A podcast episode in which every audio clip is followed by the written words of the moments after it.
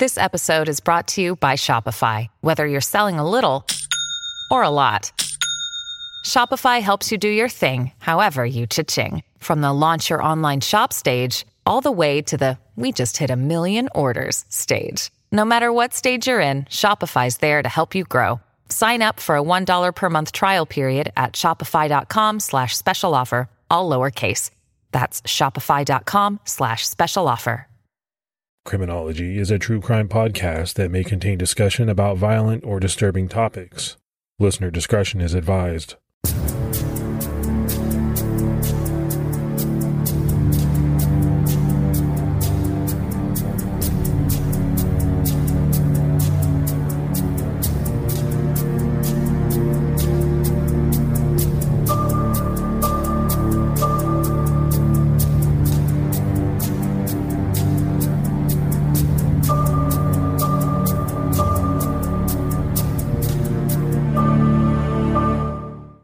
Like to welcome everyone to episode 12, season 2 of Criminology.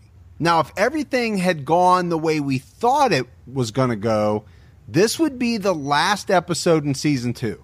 But everyone knows that's not what happened. I'm still blown away, Morph. I'll continue to be blown away that they made an arrest in this case, but they did. And because of that, you and I know there's a lot of information to come out down the road, and we're going to be there. We're going to continue to cover this as those events unfold. All right, Morph, let's give our Patreon shout outs. We had Michael Escobedo, Corey Kahana, Lori McCarthy, Alicia Lomas Gross, Jody Carroll, D. Gibson, Dave Rosing came out at our highest level, Scott Zodiac Stevenson came out at our highest level. Now that is a middle name. Wonder if it's the Zodiac. Well, I doubt it. Scott will write in. Well, what's he going to do? Is he going to tell us if he was? What fun would it be not telling us? now Scott's cool though. He he also um, supports uh, true crime all the time, so appreciate that. We had Maria Kumro, Shannon Horch, Mandy Hudson, Bailey Matson, Megan Collins, Denora Golitz, who's also a supporter of True Crime All Time, much appreciated. Jacqueline Hoffman, Kelly Morris, Molly Raskin, and Taylor Honia, who I believe is also a supporter of True Crime All Time. So a lot of cross support, which is unbelievable. Morph, if you think about it, you know, people willing to support something that they like, something that they get for free, but they're saying, hey, we appreciate all the hard work and everything that goes into it. And that blows me away. I, it really does. I love that. Yeah, and I think it's cool because I recognize a lot of those names that you just mentioned, and they're they're very big supporters on social media. So, you know, big thanks to all of those people that you just mentioned, and to all of our other Patreon supporters. We also wanted to remind you about our book, Criminology True Crime Podcast Presents The Case of the Zodiac Killer, based on season one of Criminology. And that's available through Amazon or by going directly through our partner in this project, Wild Blue Press. The book will be coming out soon. You can pre order now. And Wild Blue Press has some other great true crime books as well. You can get more details by going to wildbluepress.com forward slash Zodiac pre orders. And Wild Blue Press is also offering our listeners a free audiobook download. All you have to do is go to wildbluepress.com forward slash audio dash books. And Morph, as amazing as I thought it was that they arrested someone in the case we're working on now, there's actually a little bit of action going on in the Zodiac case. You know, they have submitted some DNA to pretty much along the same lines to the same site or sites that they did in this case. So just imagine if something breaks in the Zodiac. I'm going to lose it. We would definitely have to come back and visit that as more information comes out and maybe do an amendment for the book. So we'll see. You just never know. All right, Morph we got to talk about Crime Con. We just got back. It's been a crazy couple of weeks, right? With the news about the arrest, Crime Con was getting ready to come up we were trying to get ahead on episodes because we knew we were going to be at CrimeCon. But it was awesome. It really was. You know, it was at the the Gaylord Opry Hotel, which is massive. It was a lot of walking to do, but we met so many great people. And a lot of them were, you know, some of our biggest supporters. Yeah, we saw a lot of great supporters there and people that were psyched to come and meet us and say hi and just take in all the stuff that they had to do there. You know, Devi was there. He's one of our biggest supporters. And uh, Tanya came all the way from Canada and hooked us up with some chocolates, which I can't say that I didn't eat uh, a lot of them, but. And that's the thing, Morph. Neither you or I really need chocolates, but we're not going to pass them up either. Yeah, especially if somebody brings them all the way from Canada. You know, how do I turn that down? So, um, just a big shout out to them you know, for coming by and saying hi, and everybody else that did as well. It was it was really cool, and and not just the fans, meeting all the, the podcasters and the you know the people that were there, the uh, celebrities, if you will, in true crime circles. That was really cool as well. Yeah, it was a great time. I know we pumped it up ahead of time, but it's going to be in New Orleans next year. I really, really recommend anybody that's into true crime, and if you're listening to this podcast you are, you will not be disappointed by taking in CrimeCon. It is that much fun.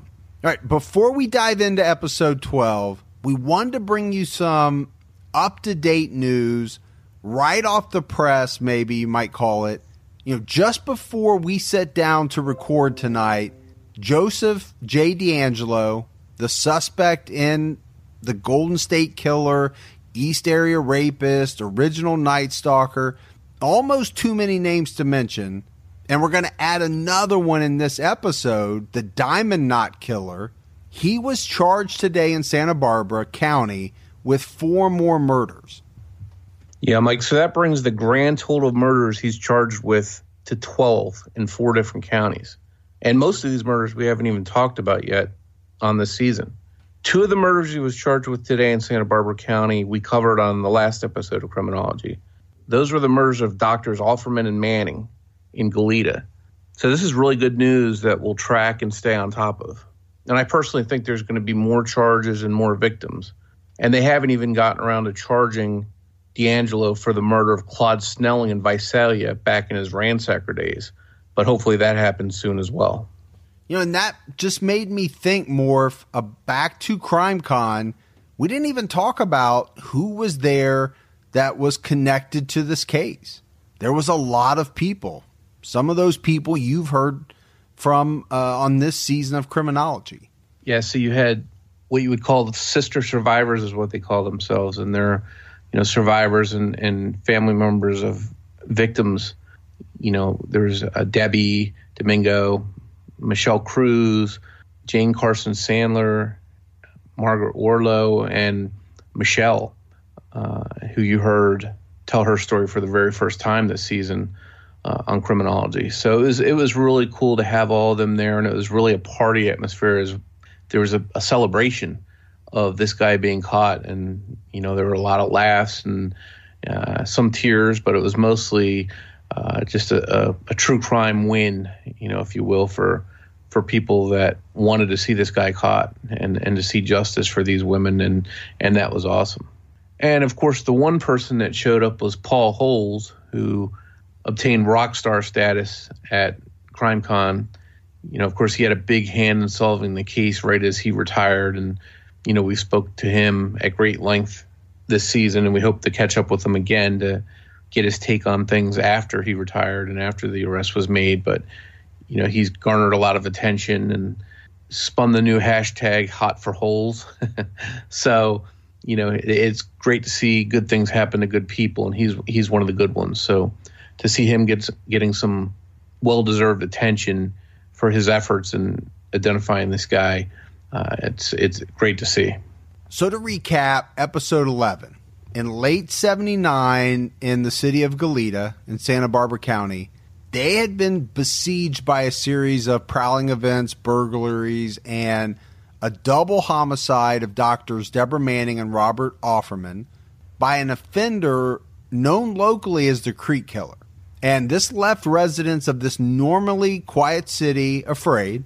and it left police there searching for answers. Now, the Sacramento County Sheriff's Department eventually heard details about these crimes, and they thought that the MO of the Creek killer matched closely with that of the East Area rapist who had vanished from Northern California in mid 1979. They reached out to Santa Barbara County Sheriff's Department to warn them of their suspicions, but the connection was apparently dismissed by the Santa Barbara County authorities. So now, Morph, let's dive into episode 12. Almost 40 miles southeast of Goleta lies the city of Ventura, California. Situated along Highway 101 between scenic and easygoing Santa Barbara County and the hustle and bustle of Los Angeles, in 1980, Ventura had a population of just under 75,000 people. For the most part, it was a middle to upper class area and home to many attorneys, physicians, and other prominent citizens. Lawns were well manicured and the streets were peaceful. Ventura was not the place where you would have expected a horrifying double murder of a respected couple to occur. But in March of 1980, that's exactly what happened. On Sunday, March 16th, a 12 year old boy by the name of Gary Smith made his way to his father's home on 573 High Point Drive to cut the grass. This was something that he did on a regular basis. High Point Drive was in the prestigious neighborhood known as Clearpoint. Although his parents had been divorced for some time, the young man frequently visited his father, Lyman Smith, 43 years old, who was a well respected attorney in Ventura County. At the time, Smith was being considered by the governor for appointment to the county superior court. Gary, along with his two siblings, were close with their father and their stepmom, Charlene, though, as with any relationship that mixed teenagers and stepmothers, there were moments of anxiety and times when members of the family would butt heads. But for the most part, they all got along. Charlene, who was 33, had been married to Lyman since mid 1976. She was a home decorator, dabbled in making jewelry, and everybody that knew Charlene thought of her as a beautiful woman. The pair seemed to have everything going for them, which is what made what happened next all the more shocking. Gary arrived at his father's home just before 2 p.m. When he rode into the yard, he dropped his bike and made his way to the front door. He noticed two gardeners working in the backyard which overlooked a lush greenbelt area. Gary didn't have a key, so he knocked on the door and rang the doorbell, but he didn't try opening the door. After not getting a response from Lyman or Charlene, the 12 year old walked around to the backyard. He noticed that both Lyman's and Charlene's cars were parked in the driveway. He stopped and asked the gardeners if Charlene was home, and the two men told him that she should be in the house. He checked the door leading into the garage area, but it was locked. He didn't know what to think. Gary walked around to the front door once again, and this time he turned the doorknob and found that it was unlocked. He opened the door and stepped inside. And as soon as he stepped inside the house, he noticed that two large pillows were not in their proper spots on the couch, but were instead lying on the floor. And Gary knew this was something that Charlene would never allow to happen. It was then that a repeated buzzing noise from the back bedroom caught his attention. He realized that it was the buzz of an alarm clock going off. He's nervous. Gary is very nervous at this point, but he wandered back to the master bedroom where the alarm clock was going off, and as he made his way, he noticed shreds of wood bark fragments leading down the hallway toward his father's bedroom. And again, you have to think of this as something highly irregular in what Gary knows to be a very clean, well kept home. This is the way that Charlene kept her house. She would not have stood for all of these things out of place. As Gary arrived at the doorway of the bedroom, he looked into the room towards the alarm clock, which was located near the bed. The only sound he heard was the buzzing from the clock. Other than that, there was complete silence. The scene was quite eerie. He noticed a sheet on the bed and could see that it was covering what appeared to be two people who he presumed were his father and stepmother. He inched closer to the bed and reached out for a corner of the sheet, slowly pulling it back. What he found was something horrible, something no child should have to find. He had discovered the lifeless and bloody bodies of Lyman and Charlene Smith. Horrified, he picked up the phone that was next to the bed and called his mother, but she didn't answer. He then called the operator and told her what he had discovered. The operator relayed the information to the Ventura Police Department, and they were dispatched to the scene. Ventura police arrived at the scene of the crime at 7:12 p.m. and they found the badly shaken boy Gary Smith outside on the front lawn waiting for them. The first officer arriving on scene called for backup because he knew that they had a very serious situation on their hands and an obvious crime scene. The property was closed off with police tape and detectives soon arrived on the scene. Investigators noted the condition of the bodies and the home. It was obvious that both victims had been brutally bludgeoned to death. Detectives quickly determined that the murder weapon was a fire log taken from the wood pile near the garage. There was blood spatter all around the victims and on the walls. And as they examined Charlene's body, they found the right side of her face resting gently on a pillow. Her ankles were tied together with what appeared to be drapery cord. The bed sheet and blankets had been pulled completely over her entire body. She was found wearing no rings or jewelry, and the only thing that she had on was a t shirt. The coroner would later rule that she had been dead for about three days before her body was discovered, and that she had been killed with one or two strikes to the left side of her head from a blunt object, likely the log, and it was described that this log would have come down with such force that it would have been in excess of 600 pounds per square inch. Police then turned their attention to Lyman Smith's body. Lyman was nude and lying face down in the bed. Like Charlene, his head was also resting on a pillow. And also like Charlene, Lyman's ankles were bound with a drapery cord. In addition, his hands were bound behind him with cord. There were two very distinct and very difficult to tie knots in the bindings. These knots would later be determined to be diamond knots. The coroner would determine that Lyman was killed the same time as Charlene, and the cause of death was at least one savage blow to the right side of his head with a blunt object, causing a brainstem injury and almost instantaneous death. Near the head of the bed, investigators found a bloodied piece of firewood. The log measured about 21 and a half inches long, and it was about three inches around on one end and four to five inches around on the other. Scattered around on the floor at the foot of the bed, detectives noted large amounts of bark. Mixed in with this bark were 21 polished stones. These stones were found to belong to Charlene and were part of a business she was working on involving jewelry. Officially, the coroner concluded that the Smiths had been murdered while they laid in bed on the evening of Thursday, March 13th. Police examined the rest of the home. They found a piece of black cloth and some pine needles under one of the cushions on the living room couch. But they weren't able to find any signs of forced entry. At first, Robbery didn't seem to be a motive. There was an assortment of jewelry, guns, and other valuable items that were left undisturbed. The victims' wallets, credit cards, and driver's licenses weren't touched. Due to the lack of forced entry, no initial signs of robbery, and the frenzied bludgeoning of the victims, investigators started to think that this may have been a crime of passion or jealousy or revenge committed by somebody that knew the Smiths. However, the coroner found evidence that Charlene Smith had been raped, and they were able to gather physical evidence and semen from the killer.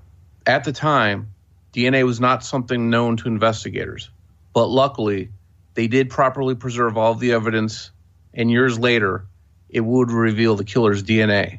Police discovered that on the night of the murders, the last known person to speak with the couple was Charlene's former mother in law, who spoke over the phone with Charlene.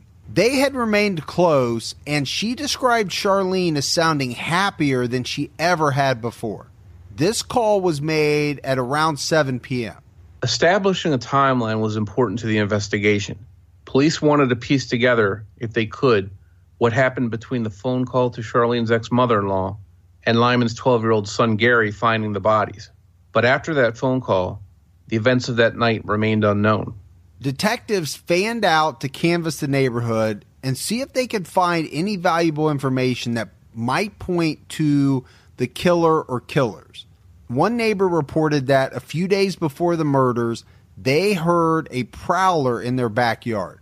This person had tried unsuccessfully to enter the home through a bathroom window. Another resident on El Malabar Drive, which was just a few homes away from the Smiths, noticed an out of place white car on the evening that the couple was killed. It was parked there for several hours, but was gone the next morning. Another nearby resident thought that they heard a couple of screams the night of the murders. The first one was louder, and the second one was possibly muffled. They couldn't pinpoint where the screams had come from, but felt they were likely from the Smith home. Still, another neighbor was awakened by what they felt was a scream at around 2 a.m. But as they listened in the darkness, they didn't hear anything else and went back to sleep. At around the same time, the Smiths' next door neighbors were awakened by their dog. They got up and let the dog outside and watched as the dog went over to the fence along the Smiths' property and stood there looking into the Smiths' yard for several minutes before returning into the house.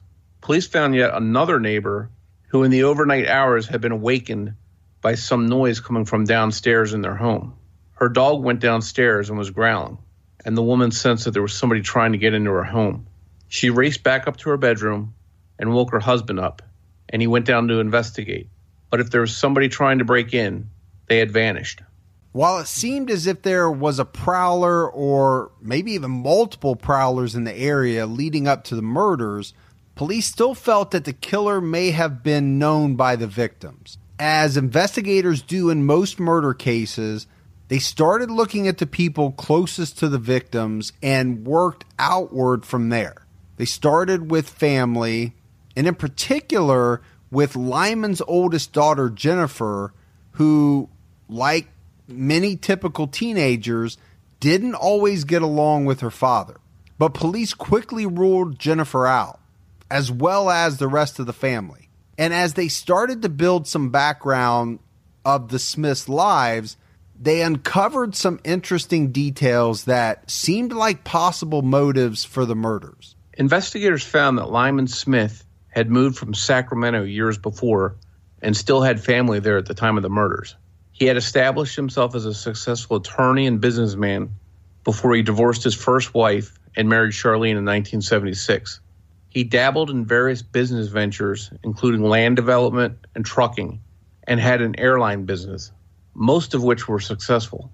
Charlene had been divorced twice prior to marrying Lyman. Although they seemed like the perfect couple to outsiders, detectives found signs of trouble in their marriage. The couple had briefly split and Charlene had considered a divorce, but they reconciled.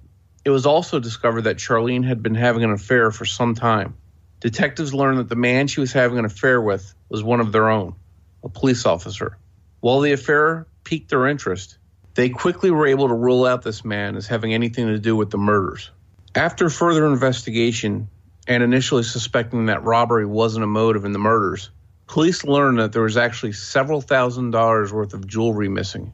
They estimated that perhaps 20 pieces of jewelry, including rings, necklaces, and earrings, had been stolen from the bathroom counter that Charlene normally kept them on. After the investigation was in full swing, a neighbor of the Smiths contacted police to tell them of an incident that grabbed their attention. The neighbor reported that although he couldn't remember if it was Saturday or Sunday, someone had tried to enter his home prior to the bodies being found. It was early in the morning hours between midnight and 3 a.m. when his infant son woke up screaming. His wife went in to check on the child, but found nothing unusual. Later that day, he was walking around his house when he found that his son's window had been tampered with. The screen was missing, and he saw that there was a one and a half inch diameter hole in the area of the window adjacent to its latch. There was also a crack running down the right side of the window. He had the window replaced, but later, after hearing about the murders, he contacted police who came and checked it out. But like with many things in this case, nothing came out of that. Investigators soon turned their attention to Lyman Smith's business dealings, which led them to one of his business partners. They suspected that this man may have soured over some business dealings with Lyman, or perhaps maybe even secretly coveted Charlene. Investigators felt that they might have found the killer when they discovered a fingerprint that belonged to this business partner on a glass in the Smith home. They started to look closer at the business partner and they questioned people that knew him. A church associate of his told investigators that he had confessed to being the killer. And police wound up charging the business partner in the murders of Lyman and Charlene Smith. And this guy was in prison for almost a year. But in a preliminary trial, the accusations of the church associate proved to be false, and the case against him fell apart. He was released soon after that. He left the state. You know, his reputation was obviously tainted at this point. And this didn't stop police from suspecting him of the murders. And years later, they would test the crime scene DNA against his. And it was not until that point that they found out no match, and he was finally ruled out once and for all. After the case fell apart against Lyman Smith's partner and the subsequent investigation not leading any real direction, police were left without much to go on. There seemed to be no real motive for the murders, and people that may have had one were ruled out. Perhaps after all, it really was a case of two people in the wrong place at the wrong time, victims of a random act of violence. Besides some marital volatility, both victims seemed like upstanding people. Neither was involved in any illegal activities. A thorough investigation revealed that Charlene spent money quickly and without hesitation, racking up large amounts of credit card debt. At the same time, Lyman was always striving to be successful and to make more money, both in his legal career and through his business ventures. The Smiths seemed like so many other married couples in California good times and bad, ups and downs. They weren't the perfect couple, but they were far from the kind of people you'd expect to be victims of such a heinous act. Investigators in the double murders of the Smiths would wind up comparing notes with investigators on other murder cases that occurred in Southern California. Comparing notes in their cases, they concluded that these attacks were committed by different people. And this is a conclusion that would be proven wrong many years later. One of Lyman Smith's family members is Ann Penn. And as a direct result of the murders, she was motivated to write a book called Murder on His Mind. Another relative of Lyman Smith, his daughter Jennifer, joined us to talk about her recollections of the murders of her father and stepmother. My name is Jennifer in 1980. I had just turned 18 years old in February, and in March of that year, in the afternoon, Sunday afternoon, I was in the house with my brothers. It was a Sunday afternoon in March. My mom came into the house and looked shell shocked. She had my little brother who ran into his bedroom with her, and then my other brother and I were there, and she told us that our father was dead and at first, I thought possibly um, he had been in a fight with my stepmother, and and I knew he had a gun, and I was really afraid that maybe something had happened with that. But in fact, she said no, both my dad and Charlene were dead, and that um, that they had been murdered. And as you can imagine, I still can remember that moment so distinctly, like where I was sitting, where my mom was standing, how my brother reacted, and how it just didn't even make any sense at all because I couldn't imagine um, other than in the heat of passion, like a fight. I couldn't imagine anybody wanting to kill my dad. It just blew my mind. Um, as a kid, in those days in 1980, we the newspaper came at the end of the day. This news was breaking, but it was breaking among neighbors. Essentially, my dad was uh, was very well known in Ventura County. So was Charlene, and the neighbors had come across some good friends of the, theirs had come across my brother, who was 13 at the time, who had discovered their bodies that Sunday, had discovered their bodies. He, the the um, the, judge and his wife had stopped and had taken care of my brother, and they were neighbors that lived up the street from my dad. And so, with that, the word started getting out. But again, remember, we didn't have mobile phones, we didn't have any way to communicate. So, this was definitely something that was happening from people going home and making phone calls and talking to one another. And by Sunday night, it was already a hubbub at our house, and it was uh, there was a lot of activity, and it was all kind of hard to take in. We knew they had been killed with a log, which is so strange. The log had been taken, we found out later the log had been taken from a, a woodpile outside their home, and um, essentially their their skulls had been smashed with this log. It was so brutal.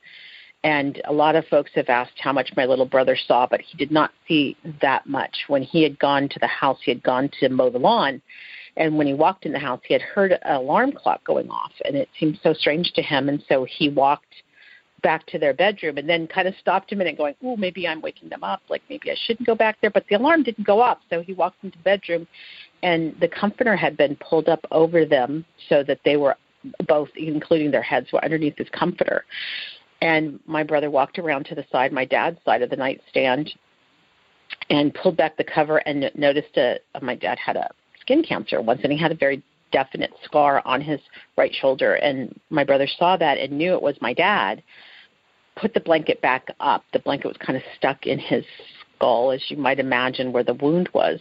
Um, it had dried and it was had been there. And he put the blanket back, and then he called 911. That was right when 911 had just started, and then they had him go out to the street and wait for the the police. And that's when our friends um, saw saw Gary outside waiting as the days passed, it just it was a, a freak murder. I mean, it didn't just it just didn't make a lot of sense to anybody.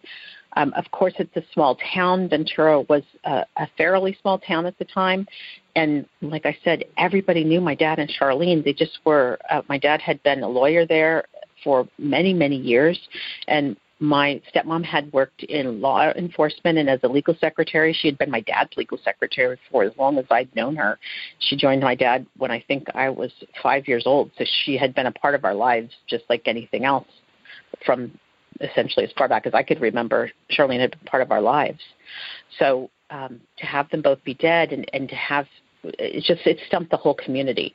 For me, I had graduated from high school early, and so I had started junior college and essentially ended up dropping out because it was so stressful. There was so many things that happened because I just turned 18. There were some things I had to do as an adult child that kept me pretty involved with the activities. And for a few moments, right when the crime happened, I was a suspect essentially because I didn't, I had not been getting along with my dad that well for quite a while. He and I really uh, probably were too much alike, but I had just gone to see them a week before they were killed. I had gone up to their house to see them, and it was the first time I got to see both my dad and Charlene as an adult, and it was a pretty awesome um, time together because it was I think probably a lot of folks can relate to this. When you're an adult and you have that conversation with your parents where you find out oh my goodness, they've tried marijuana. 1980 again. That was a big deal that my my dad and Charlene had tried marijuana. I also had found out that they had tried cocaine, and it was the first time we actually. I felt like peers, like I was hanging out with my peers as adults, and they were finally sharing information with me that was adult information.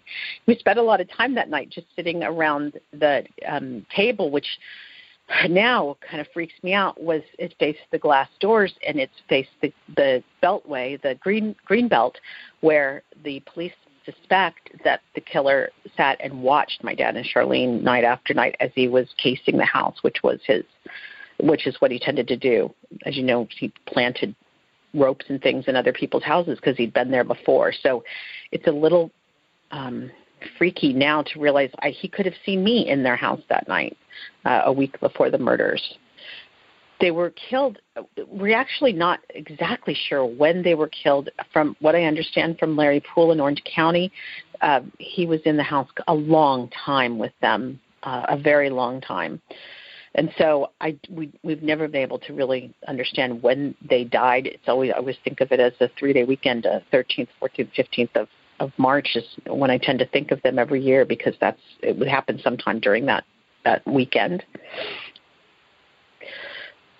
When when the murder happened in Ventura, as it started to play out, a business partner of my dad's became a suspect, and they did uh, have a hearing, to, a preliminary hearing, to see if there was enough evidence to hold him over.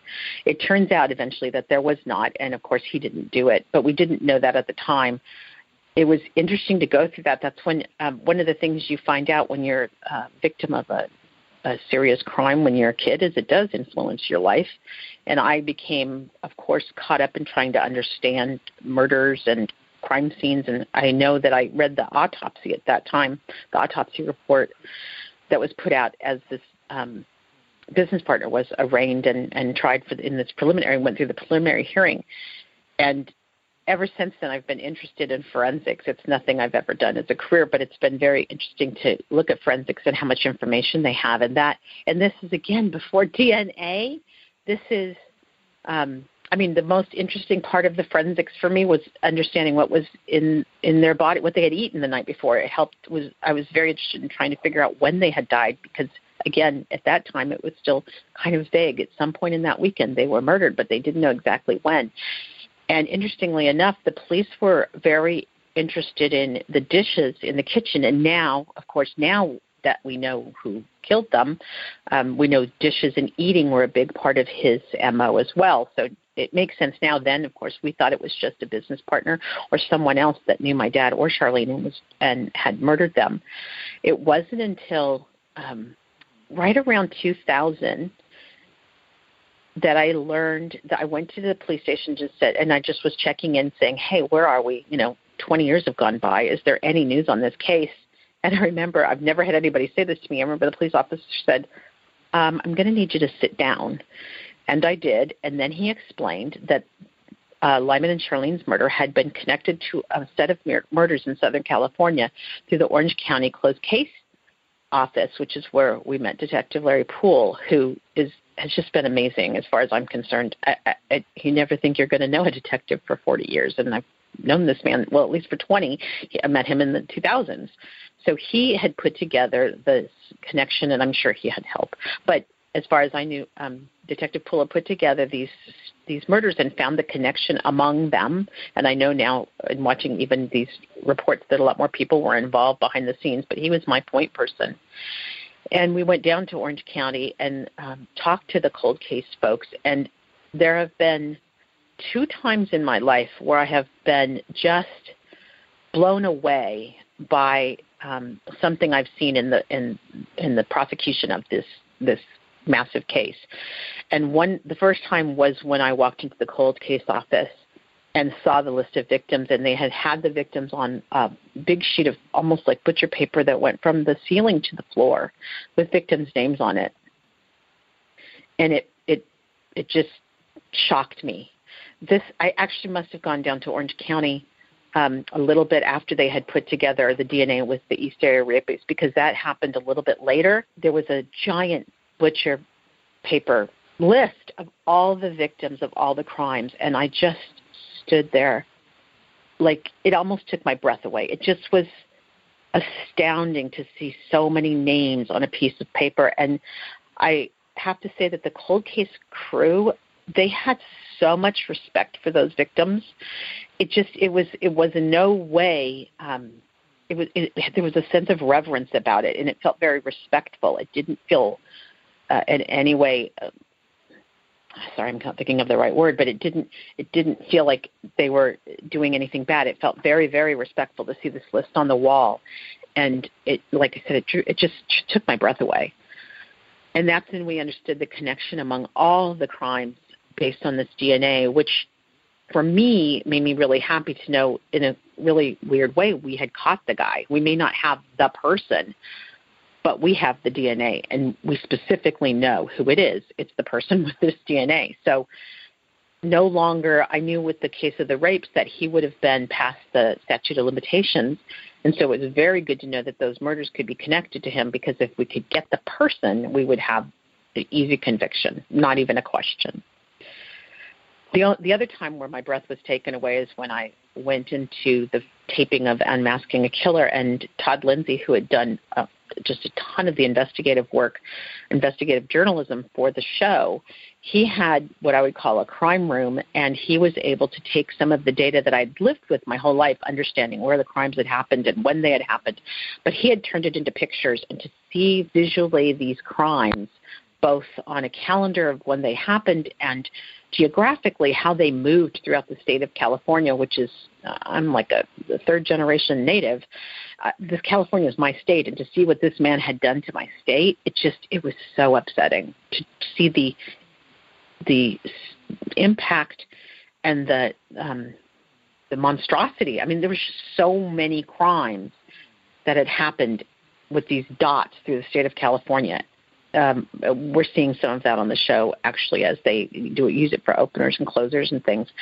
That map it's really significant and it is it maps to many places that I've been in my life in California. So it really is amazing to me. We asked Jennifer to tell us about any suspicions that her family had at the time of the murder. Right when the murder happened, there gosh, there weren't a lot of suspicions. There was a lot of talk. My dad had a lot of business deals, so there were a lot of folks that could be suspects. He'd also been an active attorney. There, he had done some defending of criminals. That they could have, they were definitely possible suspects. My stepmother had worked um, in law enforcement and as a legal secretary, and had been married to a former sheriff.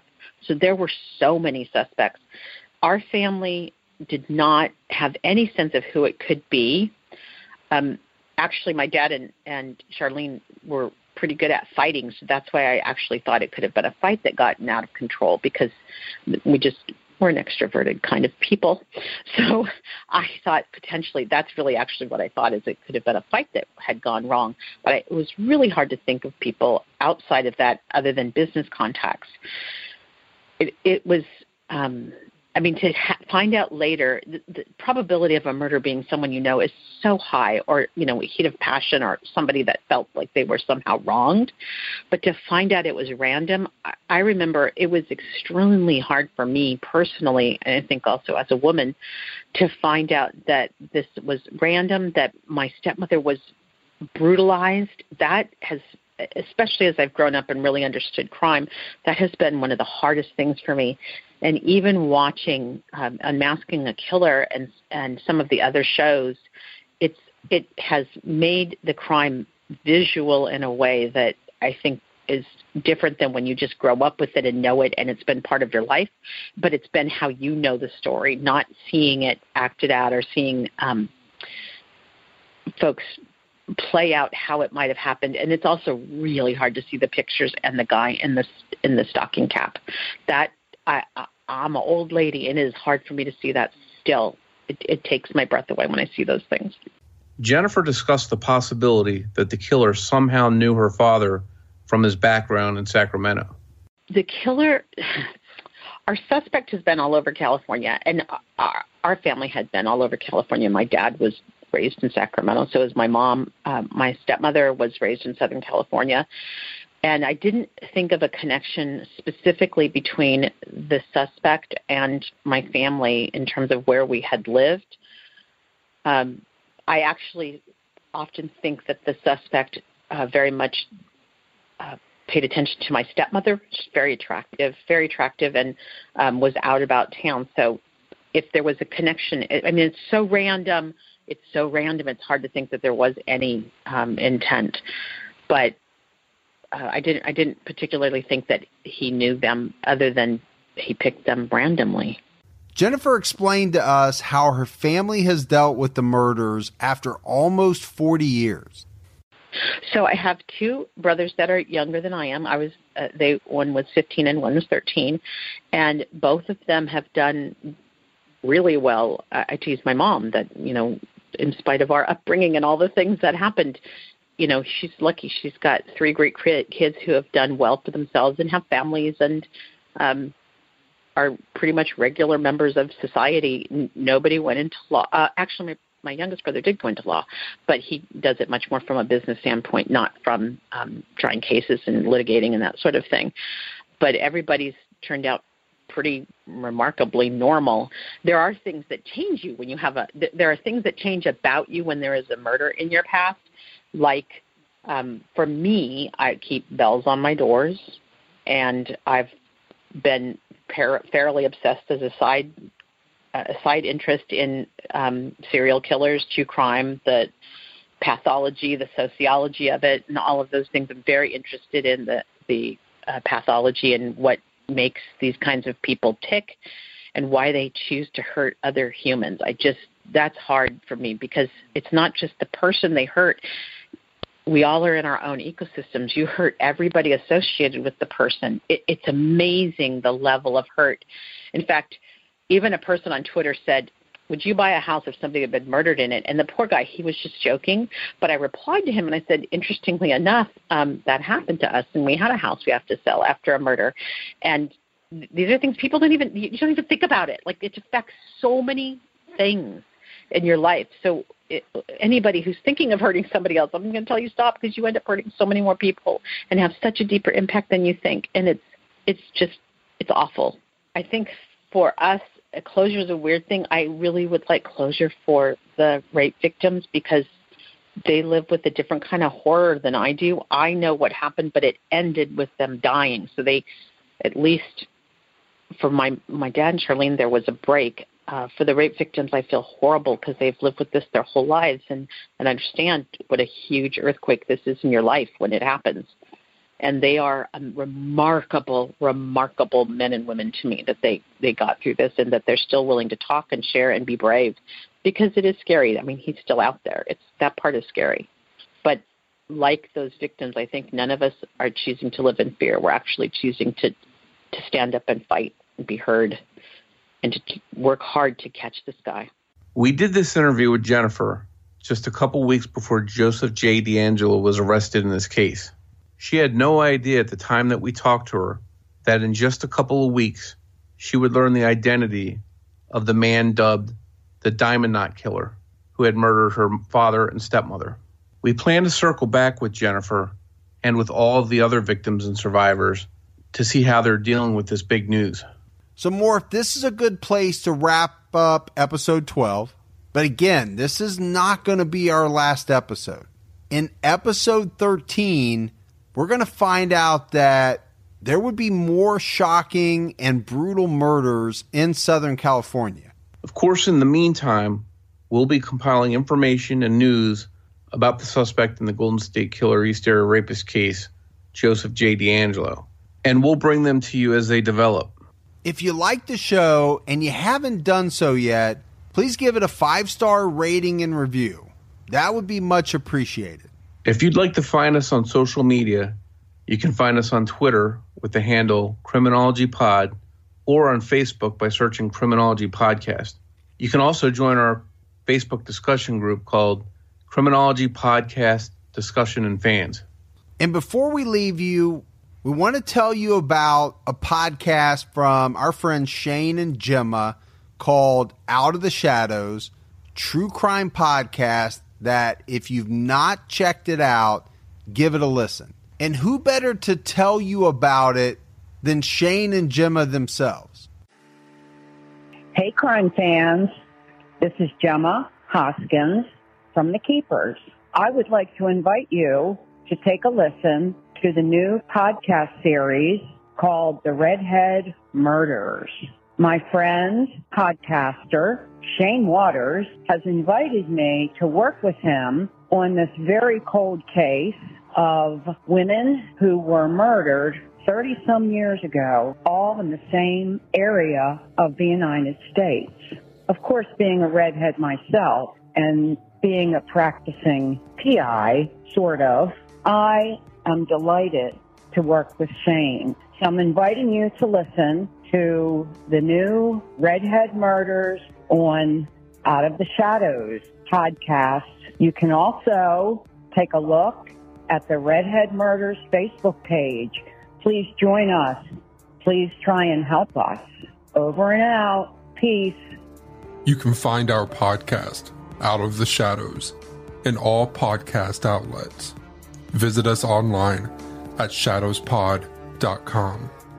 See you there.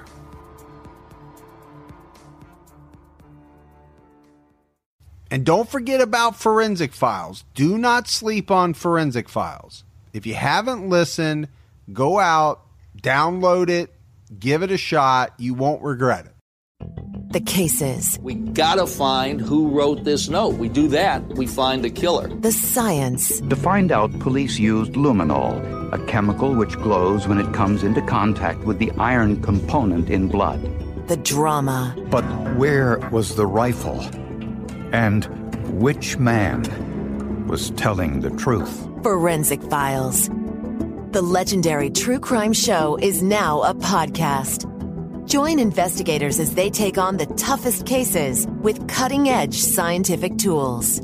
Subscribe now with Apple Podcasts. With new episodes every Monday and Thursday, you'll never miss out on getting your forensic fix.